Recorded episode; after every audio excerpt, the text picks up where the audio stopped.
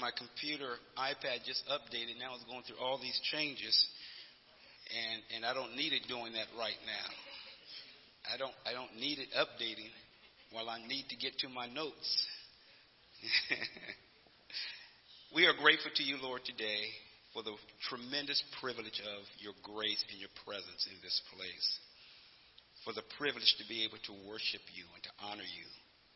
We thank you for your grace and your glory and your mercy, that you allow us to even call upon the powerful name of Jesus. We thank you that you chose us when we are heading in the wrong direction. We weren't even seeking you. It says, but God, you demonstrated your love towards us in that while we were yet sinners, Christ died for us. We were pursuing sin, and you died for us. Thank you for that. Thank you for calling us. Thank you for choosing us. Thank you for eternal life. Now, today, as we hear the word of God, we pray that we will put it into practice. We love you and we thank you. Bless everyone that's here. We give him all the praise in Jesus' name. Amen. Amen. Ecclesiastes chapter chapter 8, verses 14 through 17.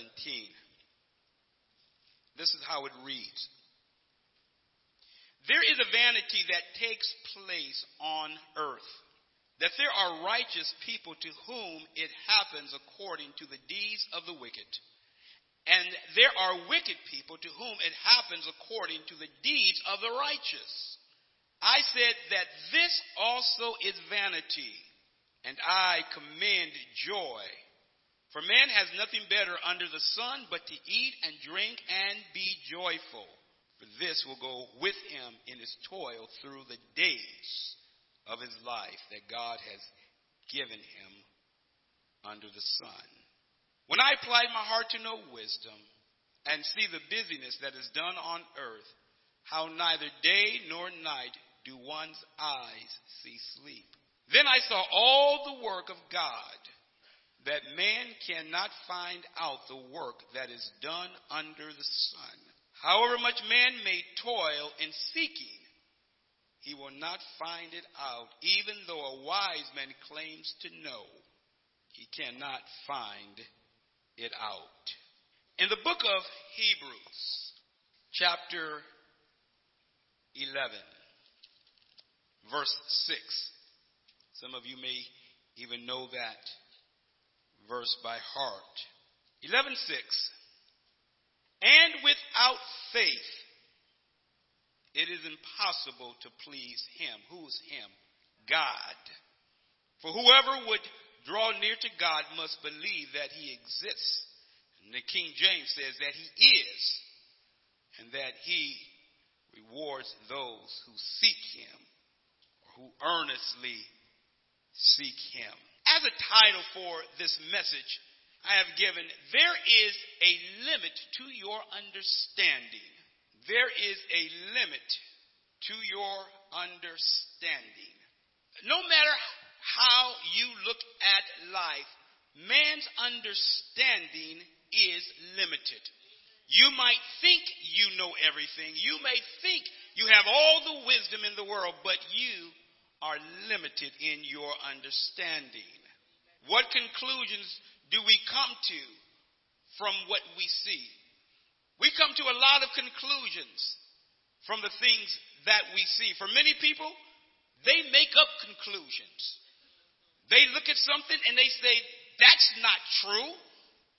They can look at the evidence and still say it's not right. I look at it all the time when I'm looking at the news. You say, how can you come to such a different conclusion? Here's all the evidence. It didn't happen that way.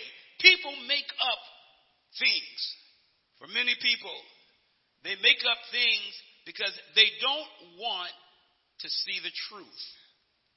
Thank God that Solomon was willing to see what was real, what was true, and he was willing to say just what it was. Thank God that he pursued wisdom. He pursued a course of trying to find out what is the meaning of life. We grapple with hard questions. We try to make things fit into a nice, neat little box, but things don't often fit into the box that we make and that we create. They often don't fit into a nice, neat package. Solomon, in his wisdom, was willing to acknowledge that he did not understand everything. You'll notice in Solomon's words and as he wrote in his vast wisdom, he struggled with those things that just seemed to be a paradox. Those things that just, yet they were true, but it just seemed to not make sense. And we've been seeing and using that word, looking at Hebel, that word means vanity. All you will look at, you see, he says, all is vanity. It doesn't mean moral vanity, but it means something, as I said, that is hard to understand. How things are as they are. Point number one I have the wrong order. I have the wrong order, primarily chapter 8, verse 14.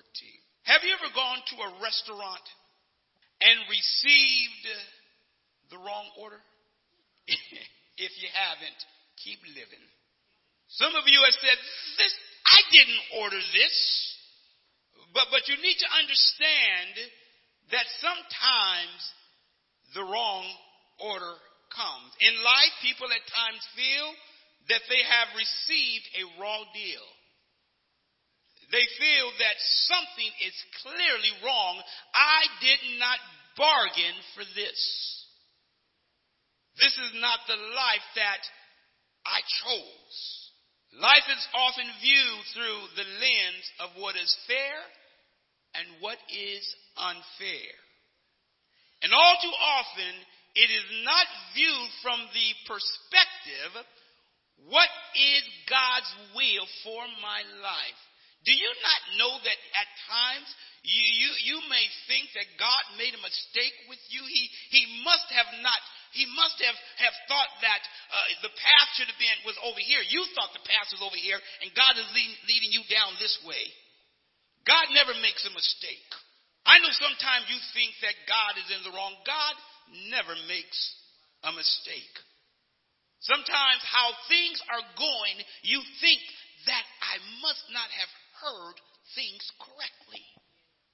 Solomon was constantly pondering this in his heart. Am I hearing things right?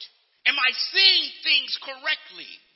How is it that those that are righteous seem to die sooner and those that are doing wrong seems to, seem to live a long life? It doesn't seem to make sense. What am I looking at? We have noted before that we, as people, are not inwardly righteous.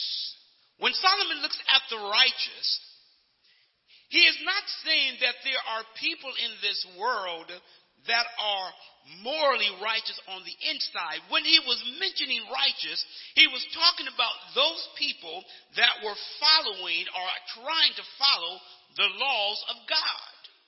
So, as separating those who were living a life of sin, he often, and you will find the Bible refer to those that are righteous. You see, you see, the Bible says there is none righteous, no, not one in Romans 3. But, but you need to understand that when he speaks of the righteousness or righteous people, it is those people that were following the law. These individuals he came to see as he observed things, their life does not always seem to go as planned. They seem to die before their time. And those who are doing wrong seem to have a prolonged life in continuing to do wrong. He says this is vanity, hard to understand. We are programmed like a magnet to go towards sin. That's just our makeup. When you say, I would never do that, be careful because the next day you just might do that. I, I would never say that. Be careful. The next day you just might say that. I, I would never be with that type of person. Be careful. You might just be with that type of person saying, What have I done? Thank God I don't have that problem. we live in a world in which paradoxes occur. We look at we live in a world in which we we ask God the hard questions. Lord, how is it that you, you seem to turn a blind eye at times to the righteous and allow sin to go on? You know, there was a prophet in the Bible who had these types of questions. His name was Habakkuk. You guys say Habakkuk who? He was a minor prophet. And he looked and he saw all the evil and all the wrong taking place, and he cried out to God, Lord, why don't you act? And the response that came was a surprising response. The Lord brought up the, I believe, the Babylonians, says, I'm going to use them to chastise my people. And, and, and Habakkuk said, Lord, you've got to be kidding. They're worse than us, what we're doing. You're going to use our enemies, those who are in the wrong, you're going to use them to chastise? God says, watch and see. There are some times when God does the very opposite of what you might expect. But then the Lord gave a, a hope as you continue to go through the book of Habakkuk. You see at the end where the Lord says, I'm going to deal with those who have punished and chastised my people. You see, God has a plan that supersedes our ability oftentimes to understand. I appreciate what Elaine said this morning. God seems to be doing the very things that I've asked, but He's doing it in parts. Watch out because there's a change that may come. He, gives us hope. He gives us hope. But sometimes there's a curve that's thrown in there. But we need to understand that God is still on the throne. And you should never forget that. Because if you forget it, you will become discouraged if you only look at the circumstances of how things are. God is what we call sovereign. His plan is sovereign. He sees the end from the beginning. I can't see to the other side of Drake Avenue. I have no idea what's going on over there. God knows. You can't see what's happening on the outside of the door. You may have some ideas, but you don't really know. God knows. God has the ability to see everything, and He orchestrates events at just the right time. And as I told you before, Jesus came at a time to where it would appear to be most inconvenient, where there was a death sentence that was placed on him. Mary had to travel, and Joseph 75, 80 miles to get to Bethlehem over rugged conditions. That didn't seem to be the right time. God said, Jesus, this is the right time for you. So when it appears that you are going through something and things don't seem right, don't try to get out of it. Just say, Lord, may your will be done. We've noticed in Solomon, in his writing in Ecclesiastes, if you were to go back and look at chapter 7, verse 15, Solomon says, Consider the work of God. Who can make straight what he has? Excuse me, that's 13. Let me get to 15. He says, In my vain life, I have seen everything. There's a righteous man who perishes in his righteousness, and there's a wicked man who prolongs his life in his evil doing. And then he gets back to here to chapter 8 and 14. There's a vanity that takes place on earth that there are righteous people. You see, there are things that Solomon seems to carry along. There are points that he raises back in other chapters, and then he will answer those questions or bring them up further down the road. And yet, Solomon when it would appear he is most depressed, most sad from what he sees, he takes hope in knowing that God is in control. Do you not know that that's what should bring you joy? Knowing that you're not in control, but that God is in control? Many may say, This is not the life I ordered or wanted. Puzzling as it might be, it happens that there are times when you may have ordered something and something else comes. That's why you can't always know what's around the corner because you would try to go the other way. There are times when the Lord has something for you to go through. And He chooses and picks those times for you to go through without letting you always know because you would try to avoid it. You see, the way that you grow is by going through things. The way that you endure is by going through things, not always trying to go around. There are certain tests that's meant just for you, and there's no one else that can take your place. Looking back at that word, the righteous. When we look at that word righteous, it is a person who wants to do the will of God, who seeks to do the will of God, and yet, when they are doing the will of God, there are difficulties that still may come. Solomon says, When I see the righteous dying early and those that are wicked, I am puzzled when I look at this in this life. There would be the temptation to leave the truth. If you're not careful, your circumstances and your trials may cause you to want to leave God. My advice to you is don't do it. Don't leave the truth.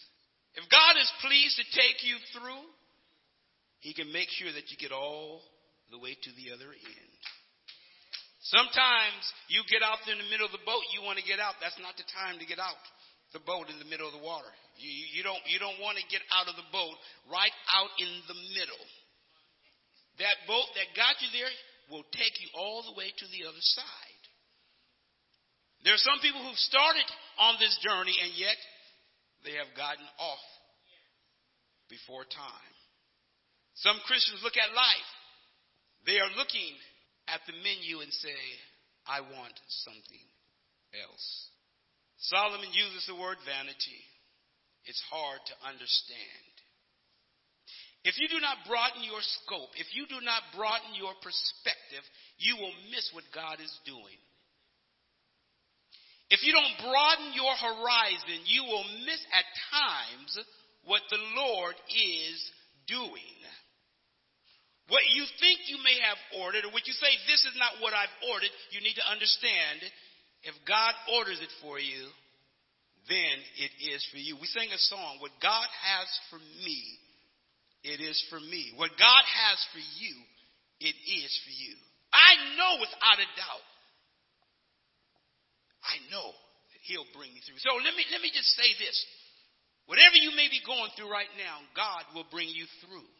And even though Solomon didn't understand all the things that may have happened, and even though he said, I don't get this, it's vanity, he comes to the next point, which my point is, if God giveth, thou shalt enjoy. Verse 15 says, And I commend joy.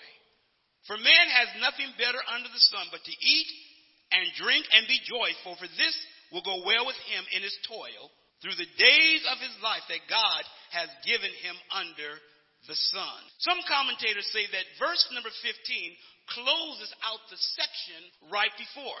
Some other commentators say that verse 15 actually is going to lead into the discussion beginning in chapter 9.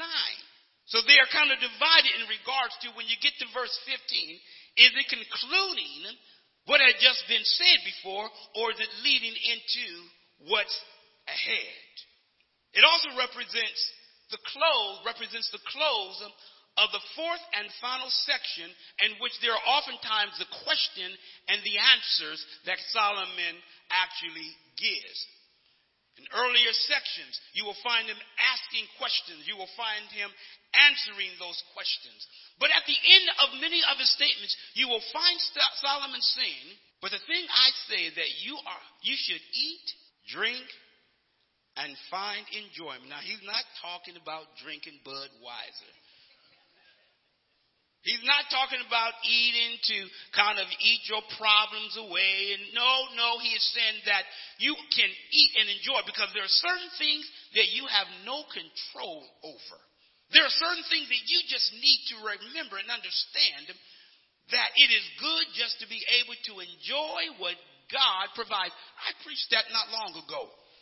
And here he is again, he's mentioning this. And he does that when he comes to the sections. And you will also note with Solomon, he will oftentimes bring this statement up when he has just dealt with a, a perplexing and a hard to understand situation. He will bring up, you should just eat, drink, and find enjoyment. In life, Solomon recognizes that there are good times and there are difficult times. And there are times that he calls Habel. There are times that it's just hard to understand. He understands that. He says, if you can eat and drink and be merry, understand this, that it is God who gives you the ability to even enjoy these times. If we can understand that life really is a gift from God. There are some people who work so hard. I'm one that works a lot. They can't enjoy the provision that God has given. Or I, I can enjoy the good times. There are sometimes people just, oh no, no, I just gotta, I gotta make this money. And then can't enjoy because they're concerned about who's gonna come and take it. Got guard dogs and guards around the house. The slightest noise, you're sleeping, your oh eyes pop open. Who's there? Who's there? Who's, who's there? It's God who gives you the ability. There's a lot of people who may make a lot, but they can't enjoy. Because why? They don't have the peace of God residing on the inside. It's God that gives you the ability to enjoy the provisions. So what you have, enjoy. Whether it's plenty, whether it's little, whether it's a lot, enjoy. It comes from God. That's why I tell you, it, it, I tell you this before, it, it bothers me at times when those who are wealthy can't, are told you shouldn't enjoy what you have. Who said that? The Lord says you can enjoy the provisions of the land. Enjoy what God gives. And everyone is not supposed to have the same. God has blessed. I tell you this there are stingy people who are poor. There are stingy people who are rich. and there's stingy people all in between. So everybody should be covered. enjoy. Enjoy. How do you enjoy in the midst of trials? You enjoy because you understand that it's God who controls everything. If God is sovereign, you don't have to worry. You can go ahead and get a good night's sleep. Rest in the Lord because it's the Lord that provides for you. I gained a little weight the other uh, recently. What y'all laughing at? I decided to get on the scale, and I was a little heavier than I wanted to be. In fact, for the last few weeks, I was avoiding the scale. Have you ever thought that I'm? Mm, mm, mm. But I decided that I needed to tell myself the truth. So I got on the scale and said, This is not where I want to be. So I had been working on some things, so I told myself, okay, I'm going to keep working on this. So, got on the scale, and I said, all right, here's my plan. I want to lose this amount. So I set a plan. I had been enjoying the provisions of the Lord a little bit too much recently. The 4th of July, my wife just, she just will not stop buying that cold cereal that I like. I, I, I said, I'm just going to get one bowl. One. Lo and behold, three and four bowls later, mixing three and four different types of cereal. My bananas, my craisins in it. And then I sit there finished feeling guilty. Why did I just eat all that cereal? Enjoying the provisions of the Lord. But it is good, but there, it, it's done in balance. You, you see, it's good to be able to enjoy what God provides, and yet with balance. Today I am glad that Solomon said that we can enjoy what God gives because two things. One, we understand that it is God who gives the ability to, under, to enjoy, and it is God who gives the provisions. I'm going to soon be done. So Solomon says in this point here, I commend joy. For man has nothing better under the sun but to eat, drink, and be joyful, for this will go well with him through his toil, through the days of his life that God has given him under the sun. Whenever you see that word under the sun, Solomon is referencing to life on this earth. Life on this earth. That's his focus, under the sun. Things that God provides, that one is to enjoy. People are to enjoy. Point number three, and I'll soon be done. No need to lose sleep over what you cannot know. No need to lose sleep. The Bible says without faith it is impossible to please God. Today, people are trying to find out if there is life on other planets. Billions and billions of dollars have been spent, and billions will be spent. Explorations will be made. There have been things that will continue to be found, but until the Lord comes back, there are going to be things that you simply cannot know. Solomon said that even though one may even lose sleep, won't even sleep, and they work and work to try to understand, Solomon says, I have come to discover something. There's no way to know everything. And here's a man that put everything to the test. I'm going to search out these things. He searched out pleasure, and then he searched out folly.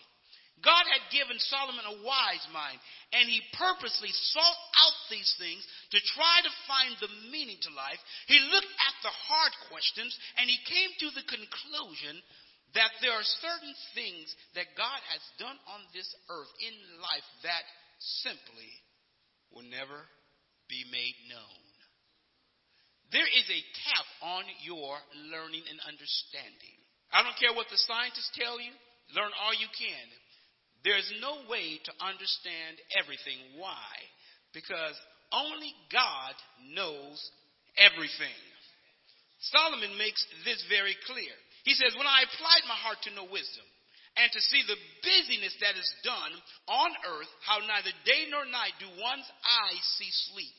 Now, he's not talking about one is losing sleep because of worry. He is talking about that portion where a person may be working so hard to try to find answers that they are losing sleep as a result.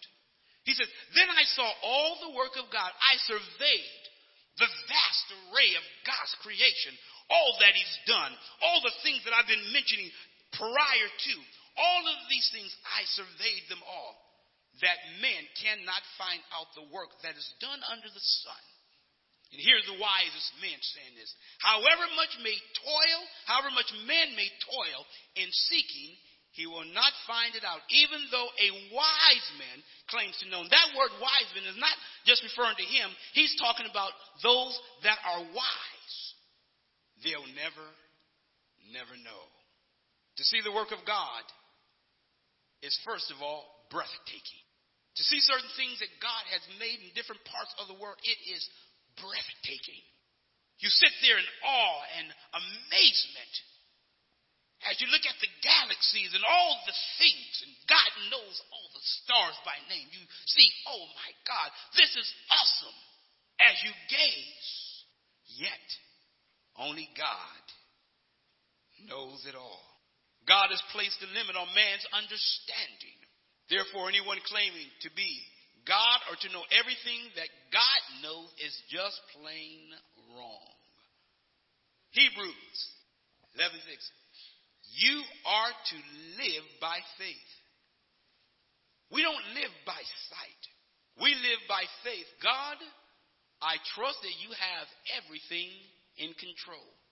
You don't even think about the air you breathe. You don't even think about when it comes to walking. How you're going to put the one foot in front of the next? You just do it automatically. You don't even think about certain things until oftentimes there's a problem. My shoulder is out right now. I don't know what I did. I did something. My shoulder is out. Been trying since this morning to get it back in place, doing the various exercises. And yet, it makes me ponder, says, Lord, you have made an incredible body. When I survey the body that you made, all that you have done, I look at your wonders. That man is fearfully and wonderfully made. Psalm 139 says, We are fearfully and wonderfully made. When we survey all that God does, what we can at times do, we can just say, Lord, I don't understand it all. I can just survey and, and ponder the glorious wonders of God. And I can say that there really is a limit to my understanding. But God, you are sovereign. And so Solomon comes to the place where he says, Man cannot know it all.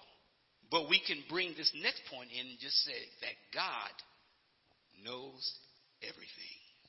As we conclude, there's a limit to your understanding. God has orchestrated things to be as they are. Even with what you may be going through right now, and it says, say, I didn't order this. If you're in God's will and you're having the problem, God did, and He can bring you through. My, my, my statement to you would just be to say, Lord, take me through joyfully. Take me through without complaints. Let me see what you're doing on the inside. Bring me through so that when I look back, I can say, Lord, I see now what you were doing. Don't understand it all, but now I can see what you're doing. Be honored and glorified.